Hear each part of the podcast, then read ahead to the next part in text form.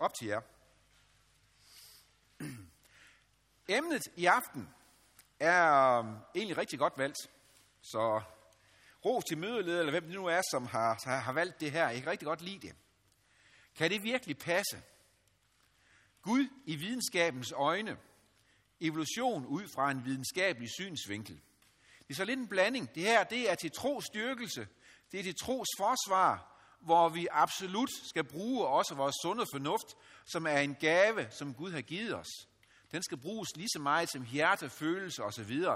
Vores intelligens, vores sunde fornuft er jo en naturlig del af os, og med den skal vi også lovprise og tilbede Gud. Jeg er, mit navn er Karlo Brondbjerg, og jeg er gift med Jenny, som er sygeplejerske i Herning.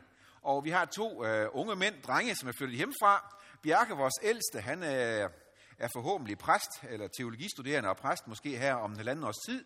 Og Benjamin, vores yngste, han er diakon øh, på Diakonhøjskolen til næste år. Selv er jeg maskiningeniør. Jeg ved, hvordan man bukker en rusten jernplade og smider en maling på den, og så sælger den rundt omkring i verden. For eksempel den her, det er en mobil betonblander, øh, som jeg har tegnet. Det er det, jeg er god til, det er det, jeg kan. Det har jeg gjort hele mit liv indtil for fem år siden. Jeg stoppede der, fordi jeg kender ikke ret mange mennesker, når de nærmer sig pensionsalderen. Så siger de til sig selv, ej, bare I dog har brugt mere tid på arbejde. Bare I dog har brugt flere timer på kontoret. Jeg fortryder det sådan. Jeg har taget konsekvensen af det, fordi som sagt, de unge drenge er flyttet hjemmefra. Og øh, det betyder så, at jeg har begyndt at beskæftige mig med noget helt anderledes. Jeg gik ind i byrådet i Herning og fik et godt byrådsvalg for fem år siden og kom til at sidde i byrådet for kristendemokraterne. Og der sagde jeg så til borgmester Lars Kraup, at øh, hvis han gav mig tilpas mange poster, så ville jeg gerne sige mit uopsagte arbejde op. Og det gjorde han så. Jeg er formand for forebyggelsesudvalget og næstformand i social- og sundhedsudvalget og menig medlem af teknik- og miljøudvalget.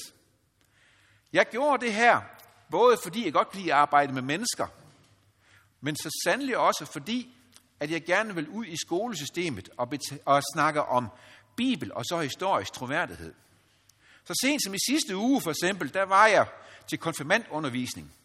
Og selvom de her konfirmander, de kommer fra, mange af dem fra kirkefremmede hjem, så vil de rigtig gerne høre Bibelens beretninger, ikke historie og eventyr, men Bibelens beretninger fortalt, engageret og nærlevende, og jeg synes faktisk også, at øh, det er noget, som jeg, jeg, jeg er rigtig glad for, at unge mennesker gerne vil. Man kan sagtens holde unge mennesker fanget omkring det her emne, også fra femte og sjette klasse. Hvis bare man fortæller det troværdigt, som det står beskrevet, og så er det min oplevelse, at det er noget, de gerne vil høre igen og igen. Det er ikke de emne, vi får her i aften, men det her er nu også mulighed for at gøre inden for almindelig arbejdstid. Det kunne jeg ikke før, og det er jeg rigtig glad for. Jeg har talt på den her måde i sådan cirka syv otte år, ni år næsten efterhånden, øh, men det er bare taget noget mere tid i skolesystemet, fordi der er en kamp i skolesystemet. Der er en kamp, der foregår mellem en form for videnskab og kristendom. I mange skolebøger, der står der tykt noget i retning af, at vi alle sammen er en naturtilfældighed, dannet ind i en abeskøn verden, fuld af tomhed og ingenting. Det får konsekvenser for den måde, som vi ser på os selv på, hinanden. Hvorfor er jeg til? Hvilken værdi har jeg? Hvis du har spørgsmål og kommentarer undervejs, må du gerne lige række hånden op, så kan I måske tage nogle af dem undervejs. Ellers, så vil jeg meget gerne også, hvis I har lyst, I vil gerne sende en mail til mig bagefter, hvis I gerne vil have dokumentar for mig, det som jeg siger her. I Markus kapitel tolv, der står der om den største og vigtigste bud i Bibelen. Det er Jesus, der siger sådan her. Det første bud er, Herren er vor Gud, Herren er en. Og du skal elske Herren din Gud af hele dit hjerte, og af hele din sjæl, og af hele dit sind, og af hele din styrke. Det betyder også, at Gud kræver, det er ikke et spørgsmål, han ønsker, men et krav. Han kræver også, at vi tilbeder ham med vores sunde fornuft, inklusiv. Ikke bare lovsang med hjerter og følelser. Men, men, men, den verden, vi ser rundt omkring, den er noget anderledes. I mediernes verden, meget undervisningsmaterialer osv., skyder gang på gang Bibelens beretninger sønder og sammen. Jeg kommer tilbage til det lidt om lidt. Mange steder i mediernes verden er det som om, der foregår en krig mellem videnskab og sund fornuft, og så måske på den anden side korset. Jeg tager lige to af de grove her. I må undskylde mig for dem, men jeg synes, de hører med til her i aften. Den ene af dem er, hvis du er for dum til at forstå videnskabernes verden, så prøv religionernes verden. Og den anden herop, videnskaben kan få dig til at flyve til månen. Religion får dig til at flyve ind i skyskraber. Det er den virkelighed, vores unge mennesker står overfor. Det kan godt være, at det ikke står direkte i skolebøger, materialer osv., men det foregår som rød tråd gennem meget af det, som vi bliver fodret med til daglig. I en eller anden grad. Bibelen siger meget konkret, at der er seks skabelsesdage. Der har været meget en debat, om Bibelen virkelig påstår det. For øvrigt så kører der lige nu også en debat på Kristeligt Dagblad. Det er ikke til at blande mig så meget i, men jeg ved, at på verdens ni største universiteter i hebraisk, der har man spurgt de førende professorer, hvordan tolker du Bibelens første sider omkring skabelsen? Er det dage, som vi kender dem i dag, ligesom fireogtyve timer, eller kan man lægge en lang tid ind i de her skabelsesdage? Ingen af de ni verdensførende professorer i hebraisk på verdens største universiteter antyder på nogen som helst måde, der kan lægges en længere tid ind end fireogtyve timer. Tværtimod er der flere af dem, der meget bastantisk påstår og siger, Bibelen lægger kun luft til en almindelig skabelsesdag, som du og jeg kender fireogtyve timer. Basta. Kan I se en konflikt her? Mellem evolutionsteori og mig, det som står i skolen, og det som står i Bibelen. Bibelen tager oven i køben endnu højere autoritet på sig. anden Timotheus bog, kapitel tre. En hver skrift er indblæst af Gud. Det betyder, oversat til dansk, at det, der står, det er ikke noget, der er muligt for mennesker at skrive. Gud har sine fingre med i spillet, sådan så Bibelens tekster, budskaber, autoriteter er hævet til et niveau, der ikke er muligt for mennesker at fantasere sig frem til. Nyttig til undervisning, til bevis og til vejledning. Bibelen siger meget klar om sig selv, jeg er ikke til, selv, til forvirring, til selvmodsigelser og tvivl. Jeg er til undervisning, til bevis og til vejledning. Det vil jeg gerne prøve at tage ganske kort en tur forbi nu, evolutionsteori. Vi kommer ikke så meget forbi det her i aften. Jeg smager lige på det, fordi jeg har som sagt kun fået fyrre minutter, og så er det med at komme ned igen, eller noget lignende i hvert fald. Og det har jeg agtet at respektere. Men det kan være nogle smagsprøver, og så kan det være, at I måske har lyst til at invitere øh, mig en anden gang, eller noget lignende. Evolutionsteori, den fylder rigtig meget i vores medier og i vores verden. En af de mest kendte dele af evolutionsteorien er nok den med, at et abelignende væsen over tid har udviklet sig til det, som vi kender i dag, øh, et menneske. Sådan cirka fem millioner år, siger evolutionsteori. Darwin er i skoler og medierne beskrevet som evolutionsteoriens ophavsmand, da han i atten nioghalvtreds udgav bogen Arternes oprindelse. Det er bare det ved det, at Darwin aldeles ikke er evolutionsteoriens ophavsmand. Allerede fem hundrede år før Kristus tænkte grækerne evolutionsteori. Livet begyndte at vokse i forhistorisk slim. De første væsener levede i vandet. Stærkere og bedre tilpassede arter tog de svages plads. Er det ikke evolutionsteori? Den er direkte kopieret fra fem hundrede år før Kristus, og så har Darwin givet en vin på nye flasker, eller gamle, eller omvendt, hvad det nu engang hedder. Der har også været en kamp mellem Guds ord og evolutionsteori i mindst to tusind år. Prøv at læse Hebræerbrevet kapitel elleve, vers tre. Der står sådan her. I tro fatter vi. Og jeg vil gerne lige stoppe ved den første sætning der. I tro fatter vi. For når man ser på originalsproget, så er det ikke sådan en tro med mavefornemmelser. Det er en tro med fundament under. Så lidt sådan frit oversat, så kan man godt sige noget i retning af, jeg er ikke religiøs, jeg er kristen. Og min livsoverbevisning har et solidt fundament i Bibelens troværdighedsvidnesbyrd, der tåler at blive læst og prøvet til alle tider som en troværdig vidnesbyrd om det, som sker rundt omkring os. Og den tager aldrig fejl. Det er egentlig lidt det, der står mellem linjerne i den der første sætning, i tro fatter vi. Så kommer det, som er lige så interessant i aften også. At verden blev skabt ved Guds ord, så det vi ser ikke er blevet til af noget synligt. Det er et direkte angreb imod evolutionsteorien, som også var kendt på Jesu tid. Okay. Allerførst vil jeg gerne lige prøve at appellere til din sund fornuft. Vi glemmer lige alt nu om videnskab og bøger osv. Jeg snakker kun til din hjerne og sund fornuft lige nu. Jeg har en lille bitte eksperiment her. Hvor god tror du egentlig naturens evne er til evolution? Altså til at danne noget nyt, det kan være før. Hvis nu for eksempel du kunne gå rundt i naturen i en milliard år, vil du så se en natur skabt hammer præcis magen til den her? Ja, det er nok lidt for kompliceret, ikke også? Vi fjerner lige hammerhovedet, så har vi kun sådan en lakeret træskaft. Hvor mange af jer tror, hvis I gik en milliard år i naturen, I ville se en lakeret træskaft præcis magen til den her? I en verden, hvor det ikke er mennesker. Jeg ser ingen hænder. Jeg stiller nøjagtigt samme spørgsmål nu i otte ni år på, øh, i kirkelige sammenhænge, på gymnasier, skoler, i lærerforeninger og en hel masse andre steder. Nøjagtigt samme spørgsmål. Jeg har aldrig endnu set et eneste menneske, der har rakt hånden op og sagt, ja, det kan naturen godt. De siger, at vores sund fornuft er fuldstændig umulig.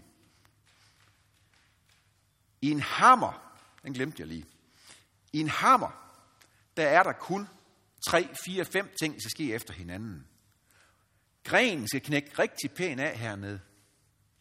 Derefter skal grenen falde ned i noget vand, og så rulle rundt og blive rigtig velformet.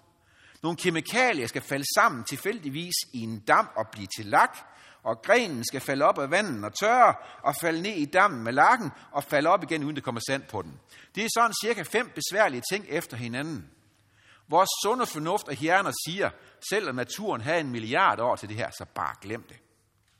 Men hvad med et menneskebarn? I et menneskebarn er der milliarder af komplicerede kemiske processer, som skal ske i en præcis rækkefølge efter hinanden, for ellers er livet dødsens. De her processer er så kompliceret, at vi overhovedet ikke kan beskrive dem endnu. Vi krasser bare en lille smule i overfladen.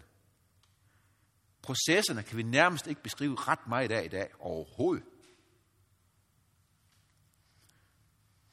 Hvis man spørger rundt omkring i verden, evolutionsteorien, taler den sandt eller falsk om, hvor vi stammer fra? Så er det sådan, at Danmark er evolutionsteoriens højborg. Omkring firs procent af alle danskere siger, ja, evolutionsteorien taler sandt om, hvor vi stammer fra. Hvorimod for eksempel i U S A, der er det sådan cirka halv om halv. Det vil altså sige, at sådan cirka firs procent af alle danskere mener, at naturen ikke kan skabe noget så kompliceret som en hammerskaft. Det kan vi godt regne ud med vores sunde fornuft. Men et menneskebarn, ja, det kan naturen godt. Jeg appellerer bare til din sunde fornuft, men prøv lige smag på det. Det er ikke særlig videnskabeligt, det her. Lad os lige prøve at krasse lidt i videnskaben. Livets start. Starten på alt liv. Jamen, hvis man læser en i skolebog som den her, for eksempel det er fra BIOS, men det kunne lige godt være for alle mulige andre. Det er det, som de unge mennesker møder, når man starter i skole og får noget med evolutionsteori.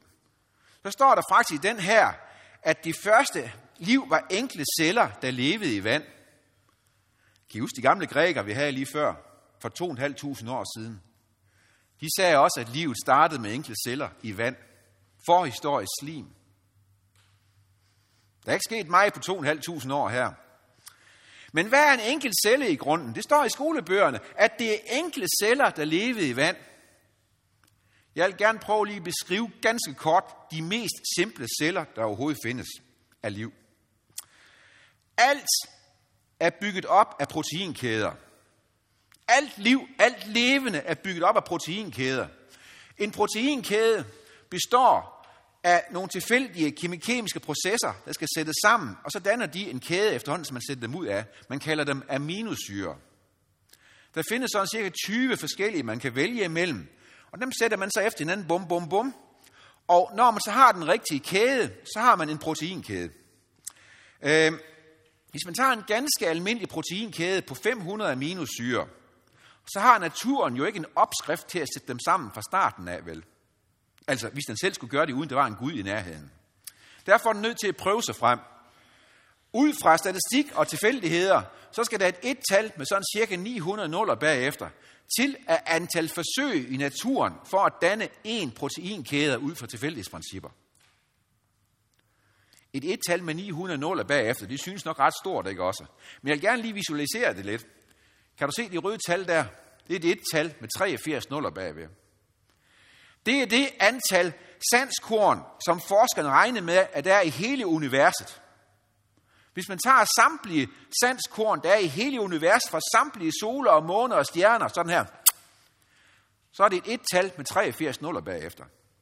Altså ergo, det her er ikke et spørgsmål om tid som milliarder år eller sådan noget lignende. Der er simpelthen ikke stof nok i universet. Der er ikke energi nok i universet til at lave et forsøg med et et-tal med ni hundrede nuller bagefter. Glem det. Det er ikke et spørgsmål om tid. Men øh, det var bare én proteinkæde. Som sagt, så består de simple celler, som vi kender i dag, de mest simple celler, af femoghalvfems proteinkæder. Jeg beklager lige projekteren her, den står nok lidt ude af kurs her. Der skal stå femoghalvfems proteinkæder herovre, ikke bare én. Og de skal danne samtidig, vel at mærke. Foruden skal det være minimum tre ribosomer og fire mRNA-molekyler, et apparat til enzymer, et hundrede tusind nukleotid langt D N A-molekyle, en flydende cellemembran, og en diagnosesystem, der kan reparere fejl, og en formeringssystem med passende miljø- og energitilførsel, og alle ting skal selvfølgelig starte i en rigtig rækkefølge. Og hvem var det, der lige sagde, at naturen ikke kan lave noget så kompliceret som en hammer? Jeg tror aldrig nogensinde, at du i dit liv vil noget, opleve noget, der er mere vanvittigt, usans, eller mere vanvittigt usandsynligt end det her. Aldrig. Vi snakker om usandsynligheder med et tal på en tredive, fyrre, halvtreds tusind nuller bagefter, eller efter, hvad man tæller. Det kan bare ikke lade sig gøre, og det er ikke et spørgsmål om tid. Ikke noget med milliarder år. Der er ikke energi nok i hele universet, det her. Derfor kan vi vide os designet af en skabende Gud, en guddom. Det er ikke et spørgsmål om tro. Det er et spørgsmål om faktuelle kendsgerninger, det her. Vi kan vide os skabt af en designende Gud, en guddommelighed. Er det ikke en rar ting? Jeg synes egentlig, at Gud bliver prist i det her helt vildt.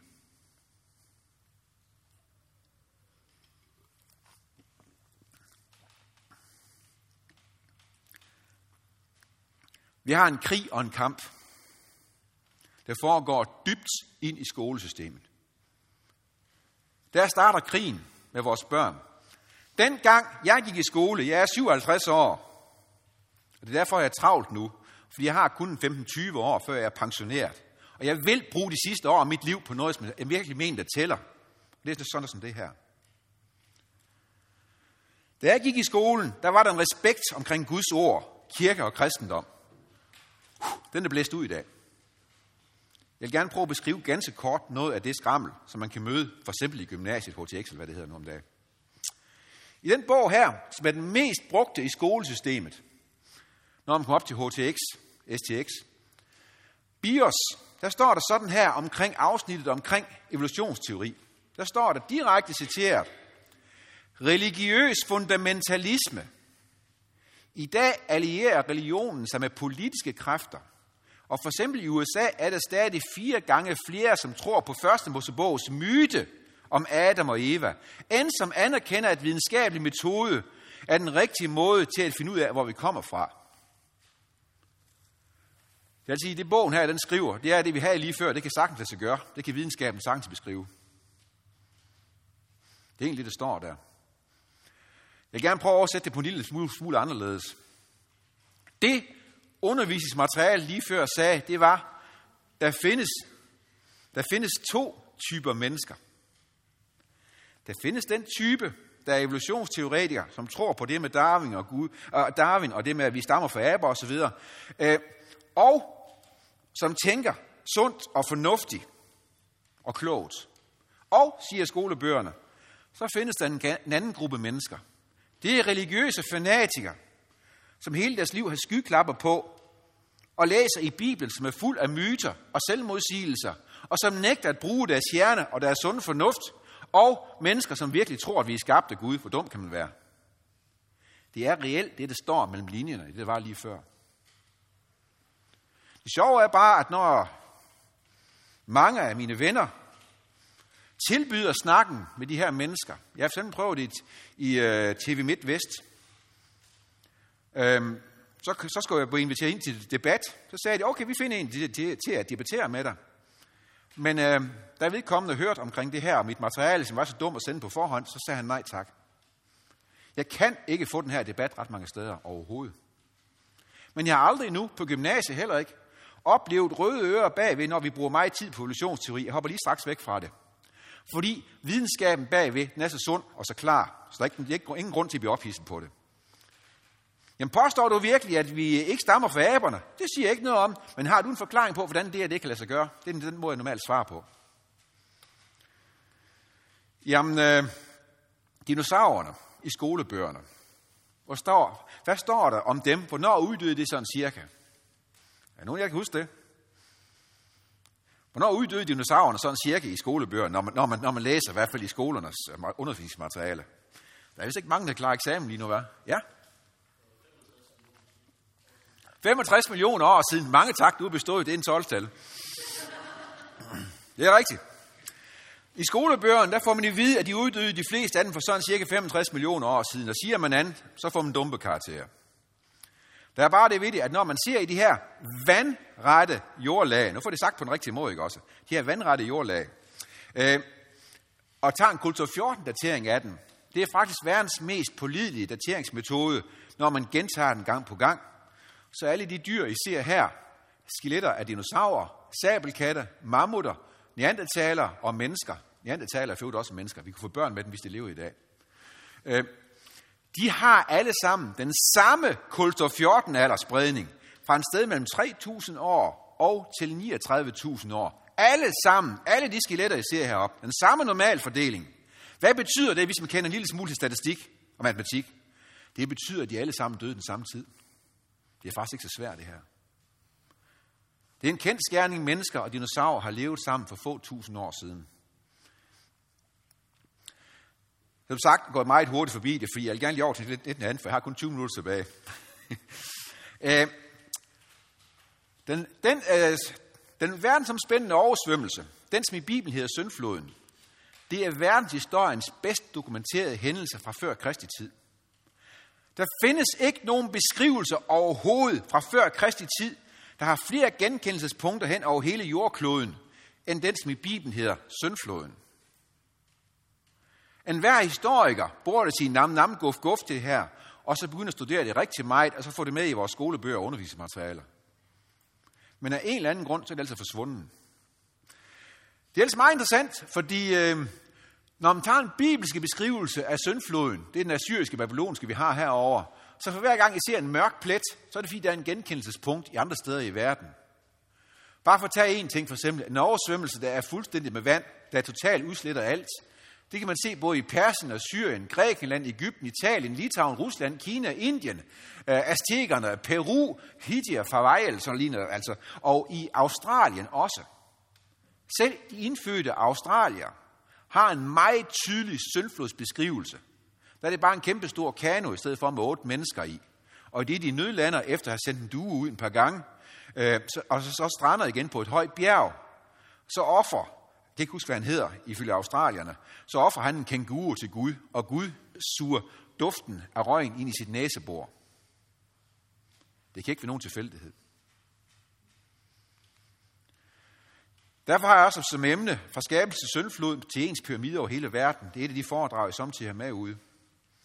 Men det, jeg plejer at gøre her, det er selvfølgelig et unfair over for os her, fordi vi gør det også ekstremt hurtigt. Men jeg spørger næsten altid det samme her, så kan jeg bare opmærksom på, er der nogen, der kender til nogen form for øh, videnskab, sund fornuft, der kan beskrive, at dinosaurerne døde for en tres millioner år siden, eller noget lignende, eller femogtres.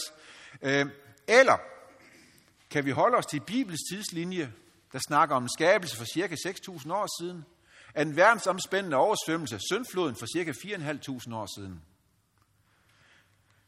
Jeg skal nok lade være med at spørge for meget ud her, men gang på gang så havner jeg på den samme, for jeg opfordrer altid. Ud fra videnskabelig arbejdsmetode kan man på en eller anden måde dokumentere den evolutionsteoretiske tidslinje. Den falder med et brag på grund af mangel på videnskabelig kvalitet. Den er opfundet for mindst to tusind fem hundrede år siden og har været stendød i lang tid.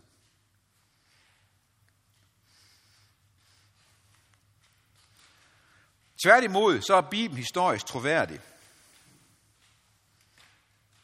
Øh, som jeg sagde lige før, det her med, at Bibelens troværdige vidnesbyrd kan genkendes og prøves til alle tider som troværdig og sandt. Det er noget, jeg har brugt tusindvis af timer på det her. Jeg ser ikke særlig meget fjernsyn. Jeg synes, det her det er langt sjovere, for det giver mig en god nats søvn bagefter. Øh, men min oplevelse er, at nærmest alt i Bibelen kan læses næsten direkte ordret. Med de beretninger, der er, de skildringer, der er, og sådan er det også, når vi ser efter ud i naturen. Jeg kunne godt tænke, at jeg tager med, tager med bare på én rejse her i aften. Og det er omkring øh, hvad nu, øh, svovlkuglerne over Sodoma og Gomorra. Jeg kan huske dengang, at øh, min far beskrev det. Han sagde, at det skete for næsten fire tusind år siden. Når man tager slægtstavlen med far søn, far søn, så man faktisk ret præcist daterer den her ulykke, hvor Gud bliver vred på de her byer. Gud var vred på byerne, fordi at de var ligeglade med Gud. Og jeg kan huske dengang, fra min far beskrev det her med Sodoma og Gomorra, hvor Gud sendte svovl og ildregn ned over byerne og udslettede dem alle sammen. Så tænkte jeg noget i retning. Ah far, kan det her nu også passe? Det var for søndagsskoletiden dengang. Dengang, der havde man ikke så meget form for videnskabelig undersøgelse omkring det her, men det er det heldigvis sket siden. Og det er noget af det, jeg gerne vil lige prøve at dele med jer her. Allerførst, hvad står det i Bibelen om Sodoma og Gomorra? Vi ser i første Mosebog kapitel nitten, det er Abraham. Han ser ned over hele Jordandalen, og der stiger røg op fra jorden, som røgen fra en smelteovn. Altså hele området, det brænder, står det i første Mosebog kapitel nitten. Og den varmeste temperatur, som Abraham han kender, det er røgen fra en smelteovn, når man smelter metaller. Går man ned i området, så ligger de hernede i bunden af de døde hav. Hernede, der er sådan nogle underlige strukturer, der stikker op her, som dem her. Det ser godt nok rigtig mærkeligt ud, men jeg kan godt lige prøve at sammenligne den struktur, vi ser op for oven til højre her. Den her, den minder rigtig meget om en cigaret. Øh, den her, det er et billede, som amerikanske soldater tog, dengang de var nede og slås med Saddam Hussein. Øh, den cigaret her er bygget øh, af mennesker, der hader Gud. De er pyramideforløberen. Det kan komme ind på en anden gang måske. Men det er forløberen for den kultur og tankegang, der senere laver pyramider over hele verden, langs ekvator, som en hån mod Gud, for at vil leve selv. Tankegangen bagved, den var, at så længe cigaretten den står ud i evigheden, der lever vi også ud i efterlivet. Sådan, tæn- sådan tænkte man. Mennesker gik op på den her trappe om natten. Den her, den har et grundareal som en fodboldbane og er halvfems meter høj. Mennesker er gået op her og om natten og holdt nogle afskyelige orgiefester med alt, hvad der er Gud imod heroppe, inklusiv menneskeoffringer. Så Gud havde det her folk, som gjorde alt, hvad der var ondt simpelthen. Bare lige ganske kort. Babelstårnet, når vi læser den i Bibelen, så er det sådan, at den er bygget af sumererne. Babelsfolkets, altså Bibelens Babelsfolk, og dem, som kaldes sumererne i mange skolebøger og undervisningsmateriale i dag, det er nøjagtigt samme folk. I mange skolebøger, der står der også, at sumererne er den ældste kultur og den ældste folk, vi kender. Og det er det samme som Babelsfolket. Der er ingen forskel. Babelsfolket sagde, lad os bygge et tårn, som når op til himlen, for at skabe os et navn, så vi ikke bliver spredt ud over hele jorden. Vi ved ikke, hvilken en, der er Babelstårnet, men et godt bud kunne være den, en af de ældste cigaretter herover, der netop er til himmelguden An. Den ligger i Uruk, lige ved siden af Ur, og der hvor Abraham også var. Det er et bud, det er en gæt, indtil videre kan vi ikke sige det med sikkerhed, men det kunne i hvert fald være et godt bud, for det var netop himmelguden, der ligesom på en eller anden måde også var tilbedt i første Mosebog kapitel elleve. Men tilbage til Sodoma og Gomorra. Gud sagde, der skal være svovl og salt i landet. Det skal være afsvedet, utilsået, og der skal aldrig nogensinde bygges i de her områder igen. Og det er præcis det, vi ser den dag i dag. De ord, I så lige før, de er skrevet for i hvert fald minimum næsten tre tusind år siden. Og de holder den dag i dag. Området er totalt utilsået. Stendød.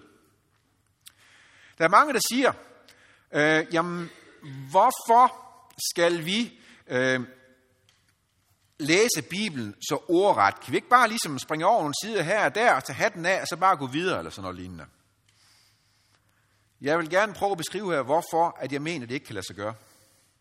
Fordi, nu tager vi Lukas kapitel sytten, vers seksogtyve, det er Jesus. Jesus han siger her, da Lot, og, da Lot forlod Sodoma, regnede ild og svovl ned fra himlen og udslettede dem alle. Nu er det altså Jesu egne ord, der med i det her, ikke også? Jeg kommer lige tilbage til det om lidt. Når man går ned i området, så findes der sådan nogle mærkelige klumper som dem her. Forskerne, det er omkring femten atten år siden, man gjorde det her. Forskerne tog sådan de her klumper op. De bestod af sådan et gipsagtigt noget, man kunne nulre mellem fingrene. Og det de gjorde det, så indeni, der fandt de sådan en hvidlig substans, som de aldrig nogensinde har set før. Det er det reneste svovl på hele jordkloden. Et laboratorium over i U S A har testet det her. Der findes ikke nogen steder på hele jordens overflade, jeg ved ikke, hvad der er nede dybt nede i jordens indre selvfølgelig, men der findes ikke nogen som helst sted på hele jordens overflade, at der er så ren svovl som i Sodoma og Gomorra-området. Det nærmeste, man kommer til, det er vulkaner, som kan udlede op til femogfyrre procent ren svovl, max. Hvad betyder det her, at der er en sted mellem treoghalvfems og otteoghalvfems procent ren svovl og nogle andre metaller? Jo, det er det varmeste stof, vi kender på hele jordoverfladen, når det brænder. Når man stikker en tændstik til det, så brænder det på en sted mellem to tusind fem hundrede og tre tusind grader. Jeg ved det, fordi jeg snakker med det amerikanske laboratorium, som har målt det her, og de, de har bekræftet det over for mig. Man kender ikke noget stof, der er varmere. Det burde komme direkte i Guinness rekordbog, det her. Det vil sige, at når man har en borkniv, jeg har set sådan en borkniv der, lægger en lille smule svovl på den og stikker en tændstik til, så lyser det helt vildt, så kameraet ikke kan optage det. Men lynhurtigt, vup, så er det hul i borkniven. Når vi ser ned i Sodoma og Gomorra-området, så kan man se, at der er sådan nogle mærkelige strukturer som dem heroppe. Det er, når det hele bliver plasmaaktivt varmt, så opnår man den temperatur, hvor der sker termisk ionisation. Termisk ionisation, det er, når alt det koger og damper væk, så får man sådan nogle virvelstrømme, ligesom sådan en plasmaagtig varmetemperatur. Det svarer lidt til, at jeg står sådan her, og ved siden af mig, der er der en granitsten for eksempel. Hvis så de her svovlkugler, de falder rundt omkring, så koger alt i mig, jern, bly, koger, zink og vand selvfølgelig, og det hele væk. Det samme sker også i granitstenen. Så restproduktet i granitstenen af mig er nøjagtigt det samme. Det, som man kalder gipssaltaske. Og det er præcis det, vi ser i Sodoma og Gomorra-området. Det her, det er gipssaltaske. Alt sammen. Med et vidnesbyrd om, at det er brændt af ved to tusind fem hundrede grader mindst. Og dengang fandtes der intet, der kunne skabe den temperatur. Heller ikke vulkaner. De kan højst blive to tusind grader varm og så videre. Så ser det også fuldstændig anderledes ud. Men svovlkuglerne, de kan lave den her temperatur. Og det var præcis det, som Abraham han beskrev, at jorden den brændte som fra en smelteovn. Kan I se sammenhængen? Præcis som Bibelen beskriver det. Sådan er det også, når man ser efter. Når man spørger for eksempel direktøren for britisk øh, mellemøstlig kultur, jeg har altså hørt sådan en optagelse med ham, hvad er det her for noget? Så siger han, det er naturens tilfældige vinde. Okay, jeg vil lige prøve at bruge sund fornuft, så vurderer jeg det lige næste gang. Den her struktur her, den minder rigtig meget om en afbrændt cigaret, der er udsat for svovlkugler. Fordi når svovlkuglerne kommer, så bevarer jeg granitstenen nogenlunde min oprindelige form. Jeg, f- jeg smelter en lille smule sammen, ligesom voks. Fordi det er jo vindstille dernede i området. Det blæser ikke, det regner ikke særlig meget. Så jeg bevarer min originale struktur. Jeg smelter bare en lille smule sammen. Prøv at se den øh, vagtårn. Sådan så en fire tusind år gammel vagtårn ud. Sådan byggede man vagtårne for fire tusind år siden. Sådan en vindelop og så nogle, øh, så, så nogle, øh, hvad hedder, så, så nogle huller i. Prøv at se derop. Er det naturens tilfældige vinde? Er det, det sådan en vagtårn, der er menneskeskabt, ligesom rundetårn, der er smeltet lidt sammen? Ja. Det var din sunde fornuft, men lad mig lige prøve at gå tilbage til Jesus. Nu kommer vi til, hvorfor det her det er ekstremt vigtigt at læse ordret, som det står. Ligesom resten af Bibelen for øvrigt. For Jesus han siger sådan her, Som det var i Noahs dage, sådan skal det også være i menneskesøndens dage. Det vil sige, når Jesus kommer igen. De spiste og drak, giftede sig og blev bortgiftet, lige til en dag, da Noah gik ind i arken, og syndfloden kom og udslettede dem alle. Den har vi ikke haft om her i aften, det når vi simpelthen ikke syndfloden. Selvom det er verdenshistoriens bedst dokumenterede hændelse, husk lige det. Det er altså en god en. Men vi har haft om Lots dage. Eller som i Lots dage. De spiste og drak, købte og solgte, plantede og byggede. Men den dag, da Lot forlod Sodoma, regnede ild og svovl ned fra himlen og udslettede dem alle.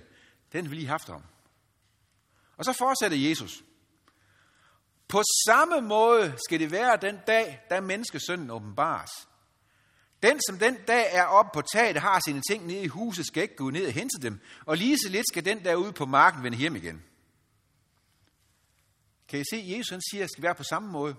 Det vil sige, på samme måde, som hændelserne var omkring Noahs dage, sådan skal det også være omkring Lots dage, og sådan skal det også være på samme måde, når jeg kommer igen. Mit spørgsmål til dig, og det er den, der har naget mig i rigtig mange år. Mit spørgsmål til dig, hvad nu hvis de første to beretninger er en myte? Altså en beretning, der ikke fordrer historisk troværdighed. En beretning a la H C Andersens eventyr, eller hvor det menes fuldstændig anderledes. Hvilke konsekvenser får det så for Jesu genkomst, når Jesus med egne ord lover, at det skal være på samme måde? Nu siger jeg noget rigtig slemt. Man plejer altid sådan her, sådan til, inden for de sidste fem til syv minutter, skal sige sådan, det gode. Nu siger jeg noget rigtig slemt, så hvis I øh, har brug for at lukke ørerne, så må I lige gøre det bare i et minut her. Som man hver kan sige sig selv, at i Norges dage, der var der selvfølgelig ikke en verdensomspændende oversvømmelse, vel? Det var højst lokale oversvømmelser, der var en stærkt overdreven. Og resten, det er myter og fantasi for at give en god historie, der skal minde om noget helt anderledes. Og på samme måde er det jo selvfølgelig også med svovlkugler fra himlen, ikke også? Sodom og Gomorra, ikke også? Det er fantasi. Brug nu vores sunde fornuft. Den slags, det sker bare ikke, vel? Det kan godt være, det er noget med ild og sådan en spændende beretning osv., men det er fuldstændig anderledes, end det står i Bibelen. På samme måde lover Jesus, det er med hans genkomst. Glem det, kære venner. Hvis jeg i det hele taget kommer igen, hvis jeg altså gider, vel at mærke det, det er ikke sikkert. Så gør jeg det i hvert fald på en fuldstændig anderledes måde, end det står i Bibelen, og du har ikke en chance for at regne det ud overhovedet. Kan du fornemme, hvilke konsekvenser det får for Jesu genkomst, hvis vi begynder at rykke sider ud i Bibelen omkring Noahs dage og Lots dage, skabelse og en hel masse andre ting? Væk med den, væk med den. Jeg kender nogen i forbindelse med den her argumentation, der har været om det, at øh, folkekirken gerne vil øh, velsigne øh, mennesker af samme køn og gifte dem osv. Der har jeg hørt nogen, der som argument sagde, okay, jeg ved godt, at i Gamle Testamente, og Paulus også i det nye, men i Gamle Testamente, øh, der forbyder Gud øh, det med, at mennesker af samme køn kan gifte sig med hinanden. Men i den Gamle Testamente, der står jo også om, at Gud skabte verden i løbet af seks dage, og at der var svovlkugle i Sodoma. Og det er der heller ikke nogen, der tror på, vel? Det er jo myter alle sammen, ikke også? Kan I mærke, hvor vi er hen af?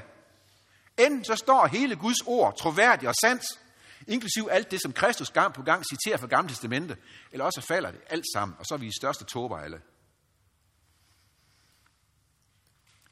Men her stopper Jesus ikke, og den skal jeg simpelthen lige have med. Husk på Lots hustru, står det i Lukas kapitel sytten. Hvad i alverden har Lots hustru med det her at gøre? Det er som om vi er sådan en blindtarm, der lige kom ind midten af det hele. Det her. Hallo? Det er ikke noget som helst med beretning at gøre. Husk på Lots hustru, siger Jesus. Det står der. Hvordan var det nu, det var med Lots hustru? I første Mosebog kapitel nitten, vers seksogtyve, der står der sådan her. Men Lots kone så sig tilbage, og hun blev til en saltstøtte.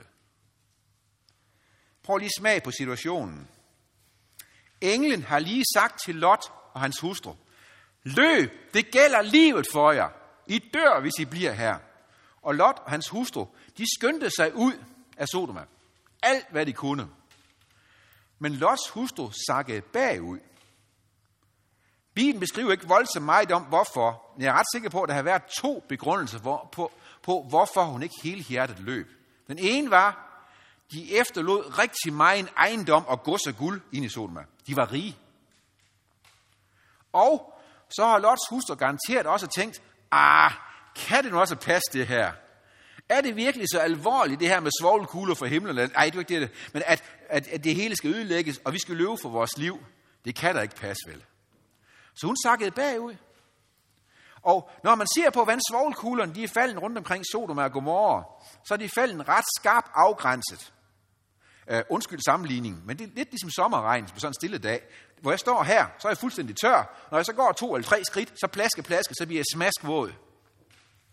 Lidt på samme måde er svovlkuglerne falden rundt omkring uh, de her byer. Så det vil sige, at to til fire hundrede meter fra eller til, er forskellen på liv og død for Lots hustru. Hun sakkede bagud. Og hun, Jesus bruger hende som et vidnesbyrd ud i evighedernes evigheder. Om tåbeligheden i at tage let på Guds ord. Lots hustru betalte med livet for det, hun gjorde. Og hun ville til alle tider, inklusiv i dag i Viborg, stå som eksempel på det tåbelige i at sætte spørgsmålstegn ved, ah, kan det nu også passe det her? Kan vi ikke lige finde en alternativ løsning på det her? Vi må da kan diskutere det. Nej, Guds ord er troværdigt og står fast. Spørgsmål, kommentarer så langt. Bare lige ganske kort. Mig det jeg har, og det er ikke noget af det her, det er fra Adam Zertal, som er leder af arkeologiafdelingen på Haifa Universitetet. For femogtyve år siden var han erklæret ateist. Men efterhånden så har han fundet tusind fund, der bekræftede Bibelens sandhedsværdi. Han offentliggjorde dem, og så sagde han, hvad er der sket med alle mine fund? Man burde jo rydde den bedste sendetid i tv og så sige, at Bibelen er historisk troværdig. Adam Zertal siger, tavshed præger den videnskabelige verden. Man ignorerer det. Man skal ikke høre det. Det sker ikke. Jeg kender ikke noget som helst til det. Jeg kigger bare den anden vej. Det er det, som mange oplever. Spørgsmål, kommentarer, ellers så slutter jeg stille og roligt af. Ja?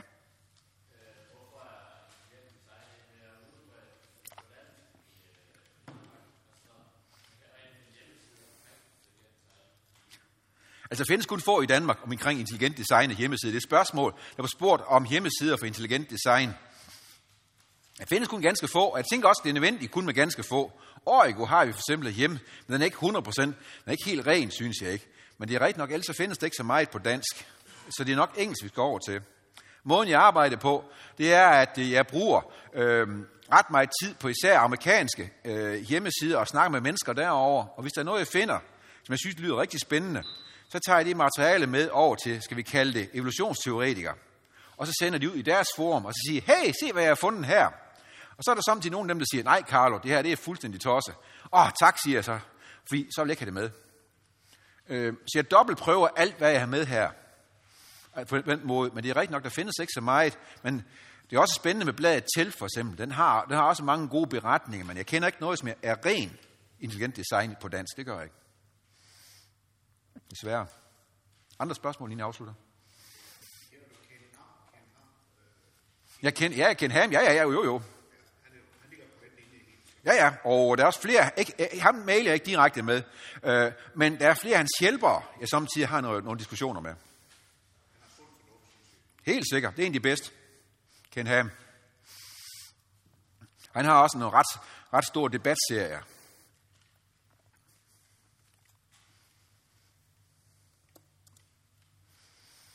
Sig mig, jeg hopper et rigtigt sted hen.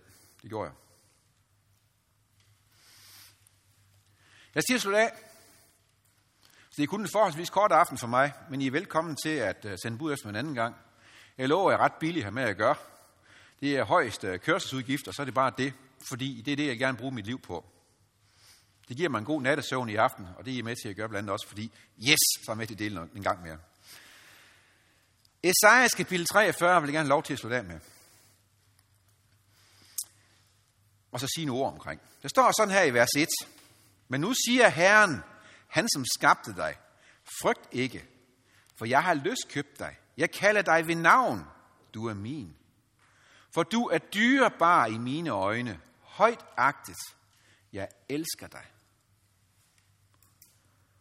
Gud har en plan med dig for lang, lang tid før du blev født og undfanget. Når vi læser på Bibelens første sider, der står om skabelsesberetning, og Gud lægger navn til det og siger, se det, hvor godt det er. Så er det som om mellem linjerne, linjerne, at der står, at før Gud skabte verden, så tænkte Gud sig rigtig godt om. Fordi han ville skabe en verden, som han selv kunne lægge navn til, og så sige, det her, det er bare rigtig godt. I hans overvejelse for, at ville skabe den her verden, der fandt han ud af, at betingelsen for, at han ville skabe verden og selv lægge navn til den, det er, at lige præcis du er en del af det skaberværk. For der findes ingen anden end som dig, og fra før skabelsens tid, der havde Gud en plan med dig, fordi han elsker dig. Fordi du er unik, du er dyrebar, jeg har løskøbt dig. Det gjorde Kristus på korset for en par tusind år siden.